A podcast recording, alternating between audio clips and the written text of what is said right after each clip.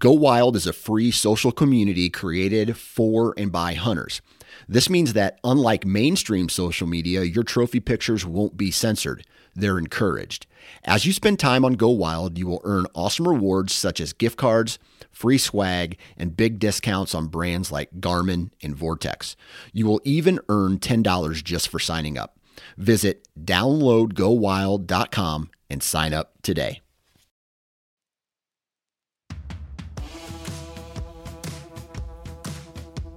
Hey, thanks for tuning into this week's episode of the Southern Ground Hunting Podcast, where you're going to hear a valuable hunting-based conversation that's tailored for us Southern folk.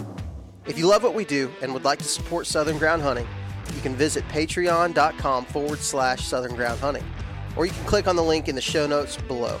We'd love for you to join the Southern Ground Hunting community today. Again, that's patreon.com/Southern Ground Hunting. You can also support us by leaving us a rating and review on iTunes. It helps more than you know, and we greatly appreciate it.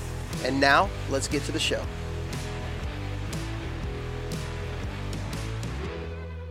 All right, everybody, welcome back to another episode of the Southern Ground Hunting Podcast. Got me and my dear friend, Mr. Matthew Reeves, on the line today. That's all you can call me. Don't call me a deer hunter, just a deer friend. That's all I am right now. Not my deer hunting buddy, my deer buddy. Yeah, we just, I'm your support system right now. No, man, I feel like you've been my support system all season long.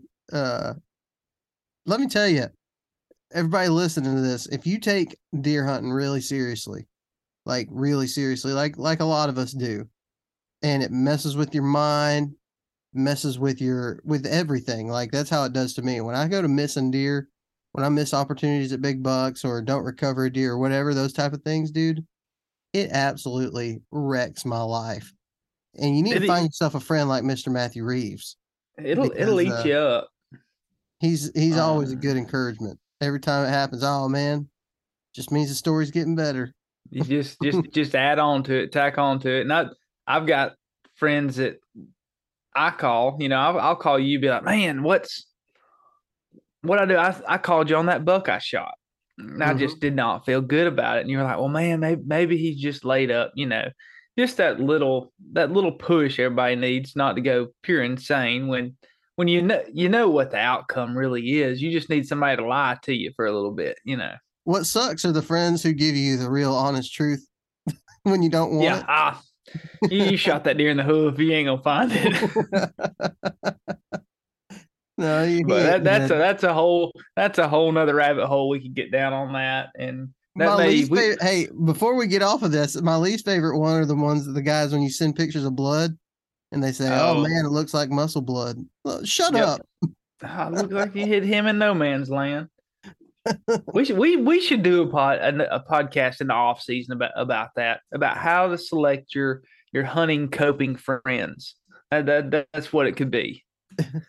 That's awesome, because it's important, man. I've had friends who are not encouraging, and I've had friends who are encouraging, and it's always good to have encouraging friends. And I hope that I can be that to other people. But we're going to talk about some swamp hunting today.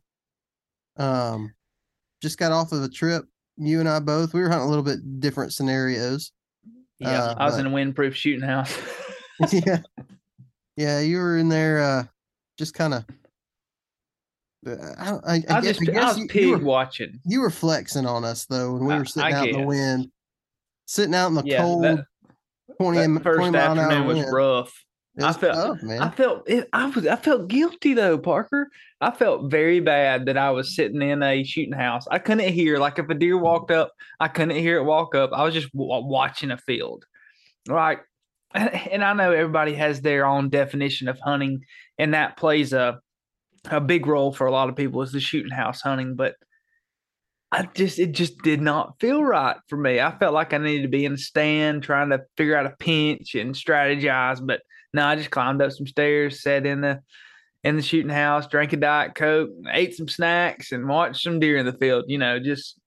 But you also, I think it's easy for us to say that, oh, that kind of hunting's easy. And it is, but you didn't see any shooter bucks that trip. No, right? No. And that's, time in the stand with shooting houses, that's a thing. But I wasn't trying to go out and find them. I was just sitting in a stand and hoping, you know.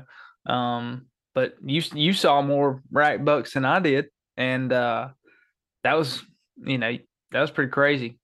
It was a really fun trip. Dad actually came down, and it was a little bit closer for him to drive to that part of Alabama, so he just came down for a few days, and we got an Airbnb, slept comfortable, and typically on those kind of trips, I am not comfortable at all because I just sleep in my truck and roll with it. You know, you were high rolling on that Airbnb too, the old duplex special. Yeah, we got.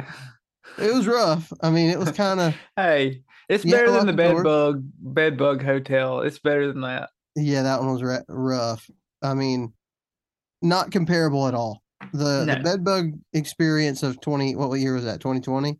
Yeah, 2020. That was pretty bad. I don't think it will be. Man, I don't think I could go a whole lot of places and pay that amount of money to sleep in that bad of a motel. Yeah, that was a. It was like $50 a night, I think, wasn't it? Yeah, it was. And they got you. It was more like had to go to a gas station to reserve your room. So that should tell you enough. It should tell you everything you need to know. But it was more like that place was more like you should pay somebody money to stay there as a challenge. Yeah, like a Fear Factor episode. Like or a something. Fear Factor. Yeah. It wasn't the kind of place that you pay money to stay in. No. For sure. But you could have gutted a deer in the shower and they would have never known. I think somebody probably did at some point. Yeah, no kidding. Murder scene. Yeah, it was rough, but. God. But hey, regardless of where we stayed, what we did, we got down in the water, knee deep in the swamps. Yep. And that's what we're here to talk about. Yeah. And it's been a growing thing for me.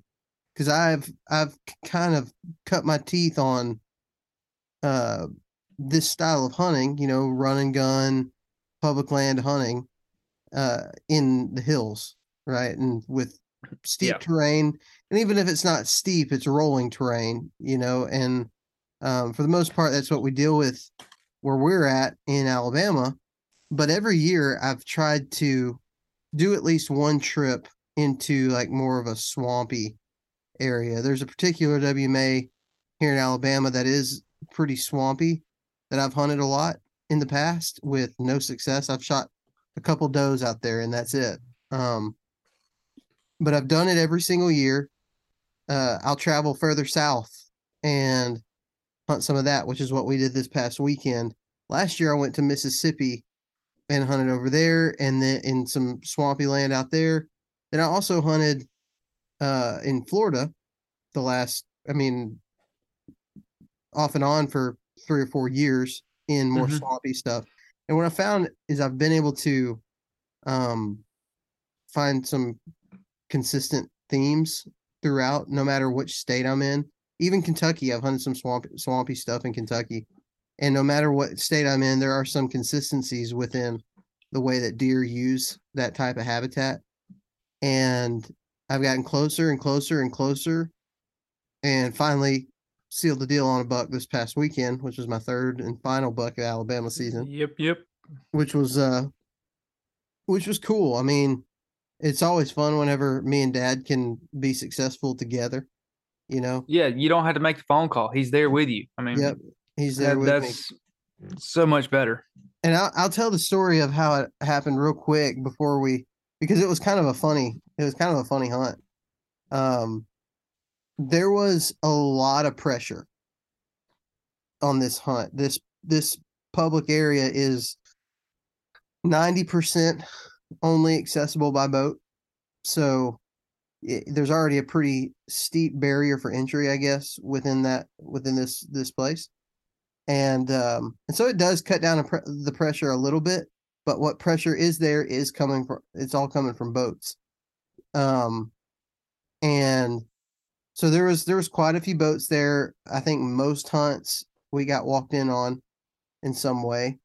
The hunt that I shot my buck on, I had a guy that was set up like 75 yards behind me, which was a crazy story in and of itself. Yep, no idea you were there. Yeah, no clue that I was there. I was flashing him with the light the whole time while he was walking in, but he didn't know I was there. Turns out, I mean, after I shot the buck, whatever, I was walking out to take my stuff out to the shore so Dad can come pick me up. And this guy, he had basically fallen out of his saddle. One of his sticks wasn't on the tree tight enough, and it slid down and he wasn't unhooked from his tether, so it put all this tension in his tether, and he couldn't get it out. So it was like kind of a good thing that we were there, because we were able to kind of help him, and he eventually got unstuck, and it was all good. But I had heard him rattle earlier that morning. That's how close he was to me. Anyway, so I guess kind of moving along, we had seen a lot of pressure, but there was a lot of deer in the area. We were seeing deer every single hunt.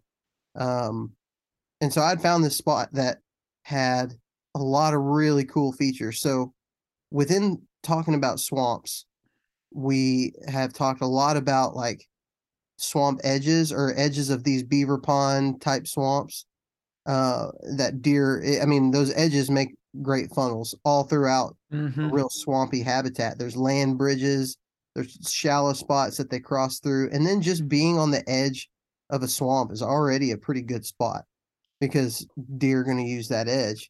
And so this had this giant beaver pond that went up, probably it was real big. It was big. It was almost, it wasn't a small lake. It was a big pond. I'll say that. Yeah. A big slough type pond. And it went within probably 60 yards of a thicket. So, and when I say thicket, I mean like really, really thick.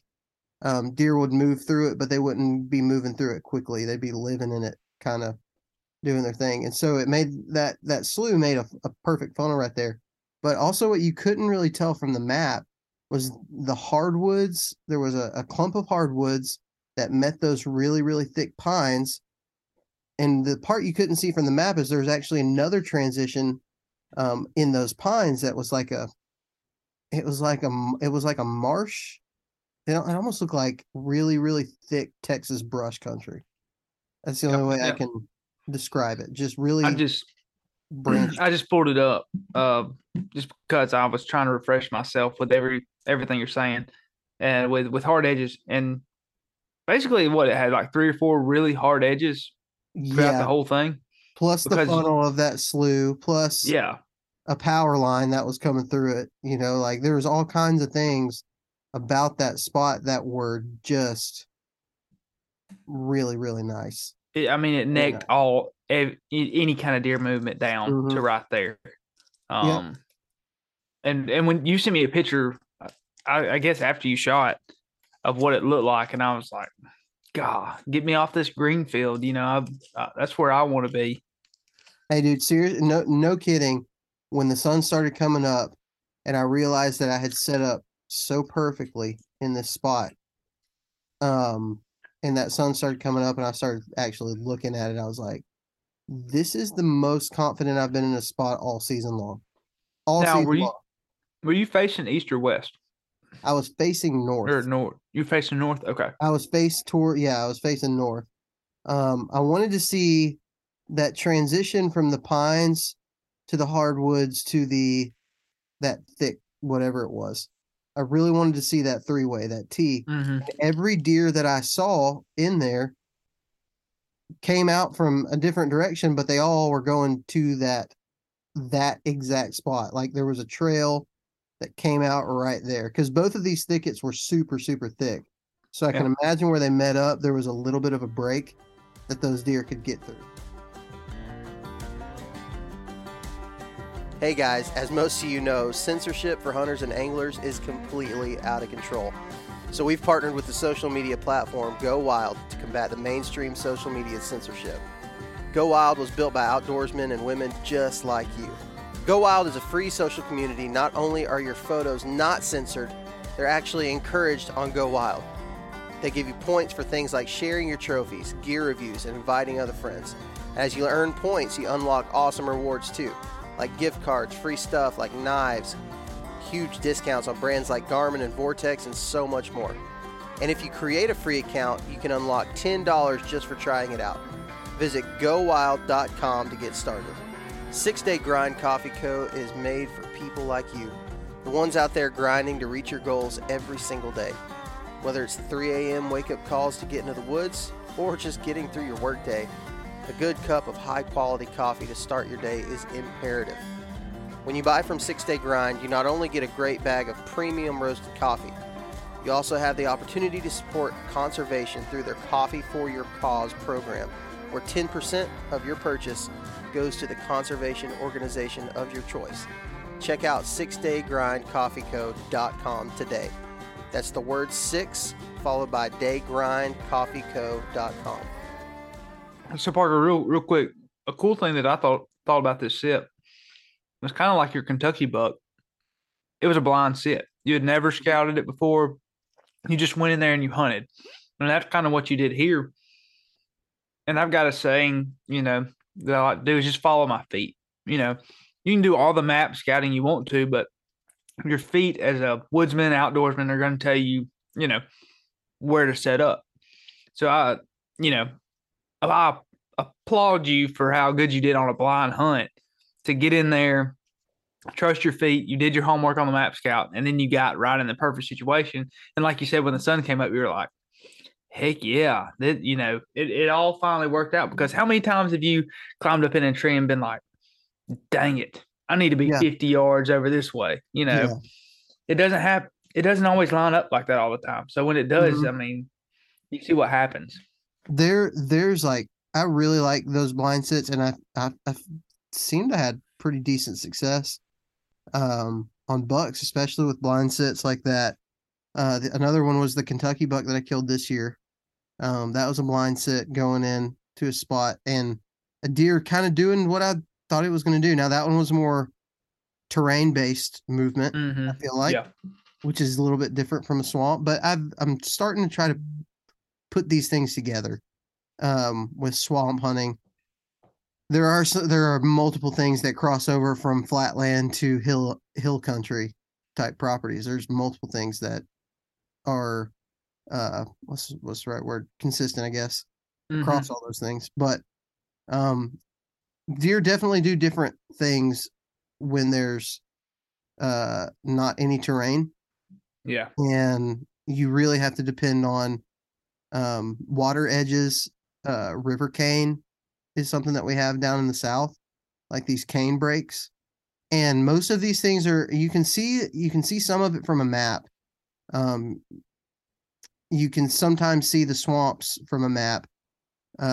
You at least know where the main part of the swamp is, but you don't always know where there's going to be, you know, waist deep water in this type of country. So you've got to go and see a lot of this stuff. And when you said follow your feet, it really, to me, it meant something a little bit differently than what you were saying. Yeah. When I'm following my feet through a swamp, I'm walking on dry ground most of the time. I'm not just going to bust right through the heart of a swamp for no reason if I can get around it on dry ground. And so what I found is a lot of times the way that I navigate myself through a swampy land, that's probably a lot of how the deer are going to do it too. Yeah. Did they want to walk through waist deep water? Probably not. You know, they don't have to. But yeah, if they don't have to, you know, there's no need to. So that's just like hill country. They're, you know, if they can walk through a saddle or something and not have to climb straight up a hill, they're going to do something different. Yeah. And so, I mean, a lot of how you navigate through the woods can be very similar to a deer. But anyways, so moving on in this story, I found the spot that I really liked. And as the sun was coming up, I just knew I was like making plans to sit all day, like trying to figure out how Dad could go back and get my uncle, because my uncle was coming into town to hunt with us, like just trying to figure all that out because I was going to sit all day in this spot. Well, then this guy comes up and I see him set up, but I didn't quite realize that he had set up that close to me. When he came in, he was very, very close, but I just couldn't tell. So probably 20 minutes after daylight, I see a deer coming out of the thick pines, walking straight to where the pines meets the thicket. And he's just basically cutting a corner of public, just barely cutting that corner. And I watched this deer for a minute, just kind of ease his way through that corner. He probably walked on about 50 to 60 yards worth of public land where I could have shot him. And I watched him, and I pulled my scope up and looked at him, and I'm like, I can't tell, you know, obviously I can tell it's a rack buck. Can't really tell much about him. I can tell he's halfway decent. You know, I can see that he's got mass. I'm just keep learning more and more about this deer as he's walking through, you know, going behind trees, and I lose sight of him for a minute. And I mean, it was a really hard thing to do. And finally, he was just about to, he was within probably 10 yards of getting back onto the private land. And he was kind of angled away from me a little bit. And I was like, yep, I'm going to end my season right here. Yeah. And so I shot. Well, the deer tears out of there, runs right underneath my tree. I shoot at him again as he goes underneath my tree. Then he kind of works his way off to my left. Still plenty. He's going back deeper into public at this point. He made a big turn. And so I shot at him again as he was running off. And I was kicking myself, man, freaking missed this deer. And I've missed a lot this year. And man, if I could tell you how I felt about that one. I hate it for you. That was one of those moments. You're beating yourself up already. Mm-hmm. I was done. I'm like, what? What did I text you, Matt? I said, I'm the worst shot or something. You said, I'm the worst shot or something. I'm the worst shot in the world. Something like that. And that's, you don't want to get those texts. So I had to. Because when you go out in the woods, dude, with a rifle, like you kind of the feeling you get those first few sits with a rifle where you're like, I'm killing them anything. Now I'm gonna freaking kill one. Something walks by, it's dead. Done deal. And that ain't been the case for me this year, man. I just ain't had it. I'm not one time on any three of my Alabama bucks did I celebrate in the tree. We need to make like a video collage of you like shooting and just like putting your head down, just like there's another one. The first one, I thought he ran off. Like I thought I missed him, and there would have been a good chance of me missing that deer. It was in some pretty thick stuff. So, I mean, it was 3 hours later when I walked over there and found him laying dead, basically right where I shot him. And then my second buck is the one that had the crazy story, jumped off a cliff and all that stuff. And then this third one was like, I guess I kind of gave away the ending. Anyway, so this deer runs off, and I'm like, man, whatever. No, you suck. You're stupid. Take up another sport because you need to be done with this. So text dad and tell him. He was like, that had to be you. And I was like, yeah, it was. That was me, but I missed. So still planning to sit all day. I see some does come through and a spike chasing, and they get kind of over where that deer was running at, and they just locked up and turned around and ran off. Like, I thought that was weird for a buck that was chasing a doe to see something weird enough that they just wanted to turn, and they were completely upwind of me. Like, there was no reason for them to run at anything I did.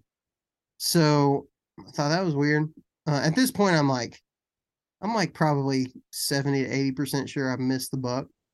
But I was going to get down at about 10:30 just to make sure and see if I could find any blood, and then I was going to pop back up in the tree.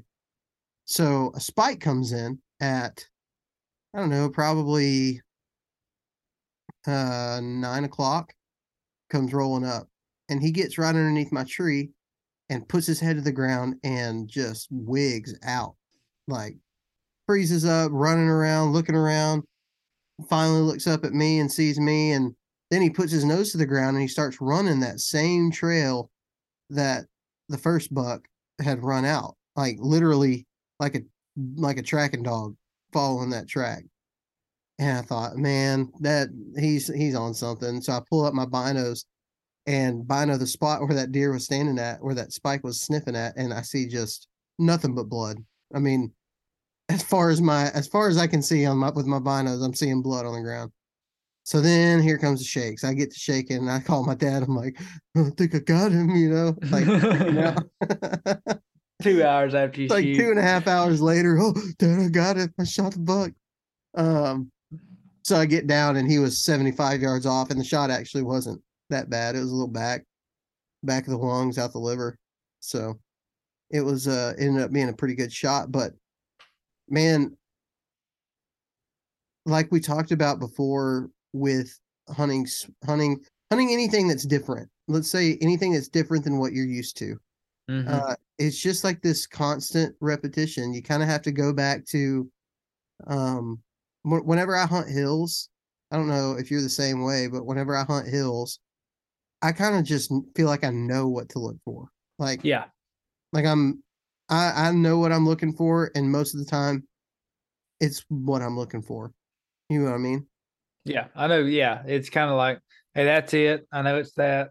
Let's go with it. And then you get kind of off our roots, you know, and do swamp, and it's kind of learning it all over again. And I've hunted my fair share of swamps, killed a few deer in them, and it differs what regions you're in. Florida swamps could be a little bit different than Alabama swamps, even though, you know, most of them are in the south. But if you get into some northern swamps, like some pond cypress and all that, it just all kind of has its own feel to it. I was watching a video yesterday of Daniel Lemon with Do It Yourself Hunter, that hunt, and he was just walking through the woods, and those woods were so open, and that's my flaw of hunting swamps, is it's so open, and majority of the areas in the swamp, it's wide open timber, because the water raises up, it washes any undergrowth out, and there's really nothing for deer to feed in. So what are you going off of? You know, everything looks dead. You find these waterways and travel corridors that pinches the deer down, the sloughs. And then I was talking to my dad when we went down there, and I said, I'm going to get on this ridge. Well, a ridge in a swamp is completely different than a ridge up in hill country. Because I've many of times have gone to a ridge and it just be straight off either side. And all those deer can do is run up and down it. But you get in a swamp, it may be a 2-foot difference in elevation. Mm-hmm. You know, just something crazy. You're going from one extreme to another, but it's those subtle little features that set you apart being a swamp hunter, I think. Yeah, absolutely. You kind of mentioned that, but I was going to say, like, the higher ground, and a lot of time it's stuff that you're not going to see on a map. It's not going to show up on topo, you know what I mean, in this type of country. And we did an episode, Matt, it would have been before you were around, but it was with Caleb Gamble in Arkansas, and he was talking about, you know, like, even taking note of that high ground, even if the high ground is flooded, that's still going to be the most likely place that those deer are going to travel. So if it's somewhere that you know, somewhere you've been, and you can make mental notes or even map out notes for the ground that you find that's a little bit higher, that can still be great, even if it's completely flooded. And a lot of times you'll find that the vegetation has opportunity to get a little bit thicker in those places. So what we know about bucks is they're not going to live in open areas, right? So if there is not very much thick cover in a swamp. This is something that I've learned at a particular place that I've hunted a little bit here in the past. Most of it is open, like wide open. So it's incredibly easy to figure out where the deer are going to be held up at. Yeah. You know what I mean? Like it's really hard when you got a lot of thick cover. Some of the stuff I've hunted in Florida, South Alabama, places that have had hurricane damage or whatever, like that real thick swamp stuff can be really hard to hunt. But the open timber stuff, man, like it can be some of the most, what's the word I'm looking for? It's predictable, I guess, because they're gonna be in that thick cover areas, just around there. Yeah, and it's easy to talk about it. Like I'm like, oh yeah, whatever, you know. I know freaking everything. Like swamps, absolutely intimidate the heck out of me. Do you want to know more about saddle hunting? Well, you can go to tetherednation.com for all your saddle hunting needs. Tethered is for saddle hunters, by saddle hunters, and they're redefining ultralight hunting.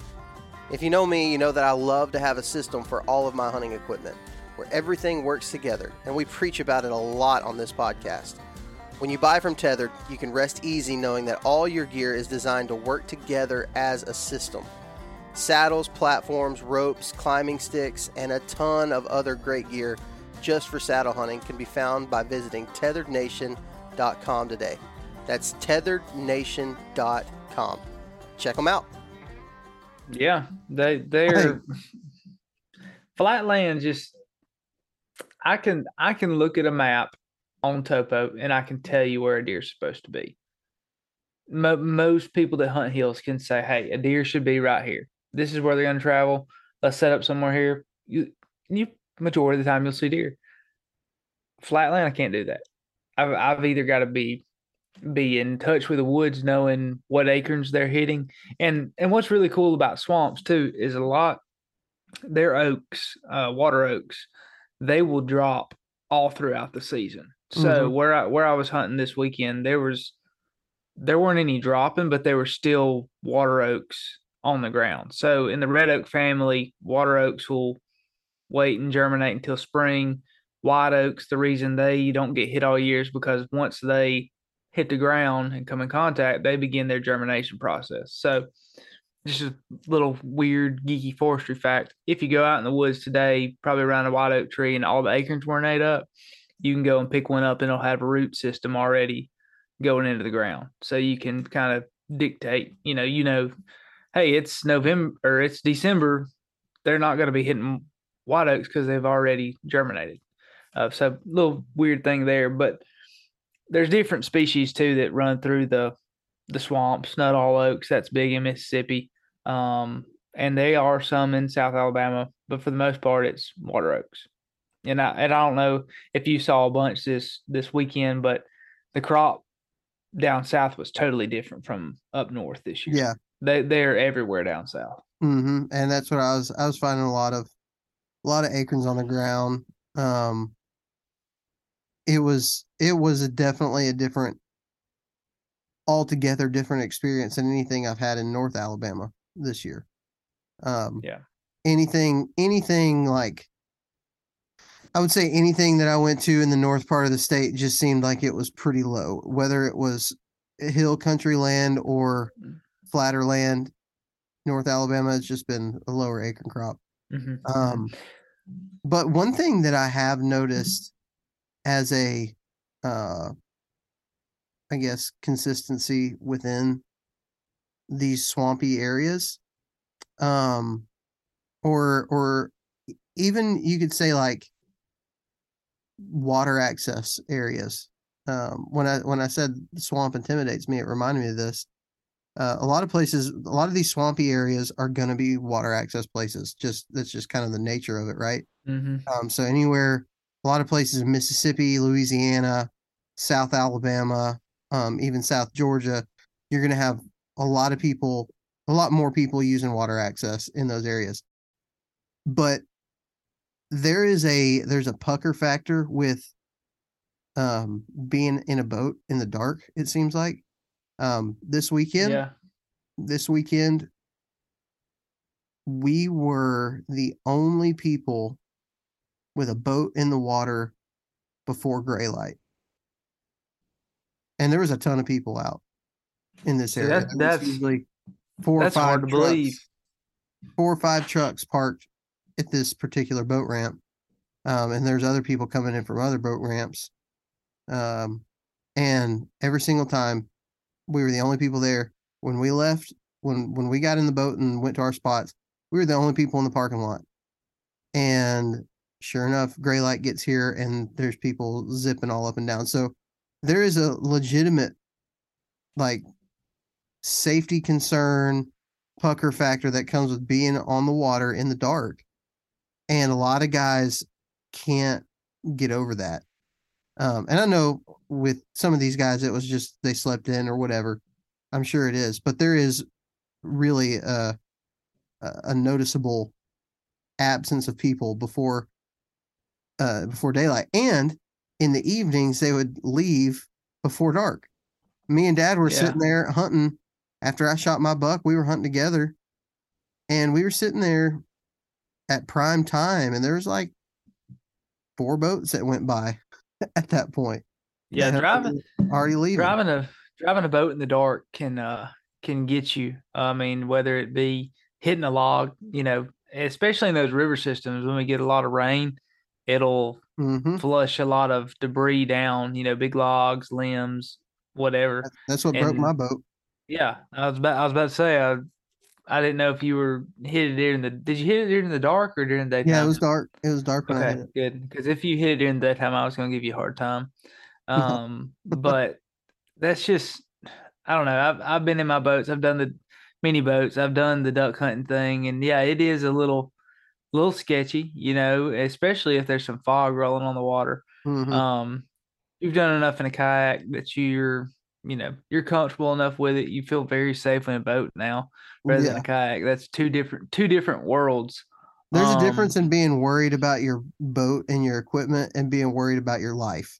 When you're in the kayak and you hit a stump or something, especially if you got a motor of any kind on it, you hit a stump or a log, I'm scared for my life at that point. You turn over. I mean, did you watch, speaking of Do It Yourself Hunter, did you see Jeremy's story about falling in? I mean, it's just that easy for stuff like that to happen. Scary. I was waiting for footage, for him to pull something out, you know, with a GoPro or something, but I hate it was a total loss. But glad he was okay. But I mean, absolutely.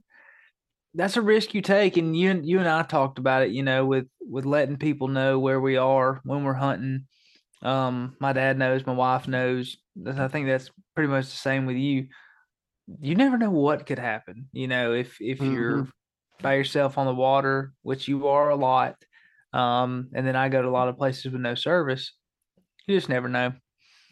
And in the swamps, the boogeyman, you know, he'll come and get you. Yeah, he does. I think some of Pablo's killer pigeons are probably around there too. The killer pigeons there, the wild pigs. Look, hey, I didn't share that story. Yeah, share. you put a grown man in the woods in the dark, and you have a pig squeal within 50 yards of you. Mm-hmm. That'll show you what you're made of, right there. Man, I had to shoot one right at dark. This week. I was in a funnel. You know, we were talking about these land bridges, and there's a lot of really good funnel type areas in swamps because the water really does help you in that way. And I was in this one spot where I had a really, really steep, for whatever reason, this is flat land. Like, there's not a whole lot of terrain, but there was a steep bank, ridge, and it was really thick. That was right. I mean, like 20 yards to my left. And then a swamp edge 5 yards to my right. So I was in this like really, really nice funnel where any animal that's coming through is going to have to pretty much go through that area. Yeah. Well, it started getting really close to dark and I start hearing pigs squealing. And anybody who knows that noise, when it's close, it's eerie sounding. You know, it's kind of scary. But I've hunted around pigs a lot in my life, and never had any real issues, you know, with anything. Well, I get down and I'm packing up my stuff. And what I did when I packed up my stuff, I always dropped down my rifle and I attached my bino harness to my rifle and I drop it from my pull rope.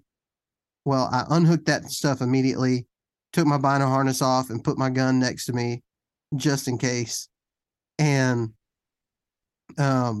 quickly unhooked my lineman's belt, all my stuff, and started packing up. Well, I'm packing up my sticks and I hear them coming. And I look up and they're like 10 feet away from me, like a pile of pigs, a bunch of pigs, like 10 feet away from me. It's like really close to dark. And I'm like, oh my gosh. So I pull up my rifle. I'd pretty much made up my mind. Like I wasn't going to shoot a pig if I saw one from the tree, like while I'm hunting. Like I don't really have any desire to shoot one. Yeah. Well, whenever they're right there where you're trying to get out, and all you need, all that has to happen is you get somehow between mama and babies and you're going to be in bad shape. So I like backed up real quick to my tree, shot one of the pigs, and they all just kind of scattered and left. And dude, that was wild. My adrenaline was pumping on that thing. Man, I could go on and on about pig stories. You saw all the pictures, and I've how many pigs did you kill this week? I killed 8. So killed 2 in one shot. You know, neat things like that.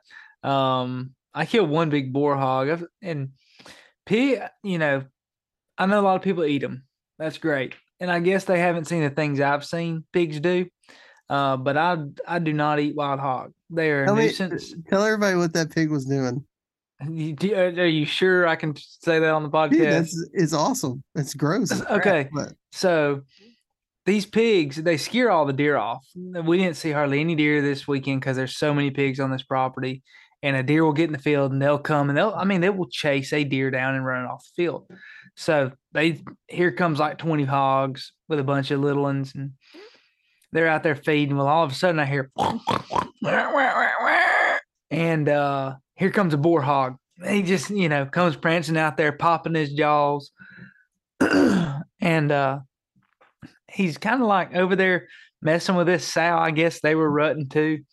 And they kind of like slow down, and I'm waiting for him to like mount her or something, just close my eyes and not watch. Your mind was in the gutter. Pig stuff go on.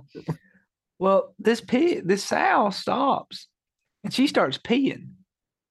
Well, next thing I know, this dang boar puts his face up under her like he's drinking from a dang fountain drink and just guzzles it down, just like chugs it. That's some kinky stuff, man. And I'm like, you've got to be kidding me. I mean, and just so they made all this racket before he drank the piss, and then he drinks it. And they didn't make another sound all afternoon, Parker. It's like, that was his shut-up juice. It was the weirdest thing. So, anyways. So, you ain't going to be eating any big old boar hogs anytime soon. No, or sows. So, I shot Mama Pig, and I ended up killing 3 that evening. And then, so this boar, he was popping his jaw, and he got a foaming at the mouth. Like, he just had foam built up around his tusk. And so the next morning, I told you I was going to get down and walked around, went to another field full of pigs. And I was about to shoot all of them, and they ran away.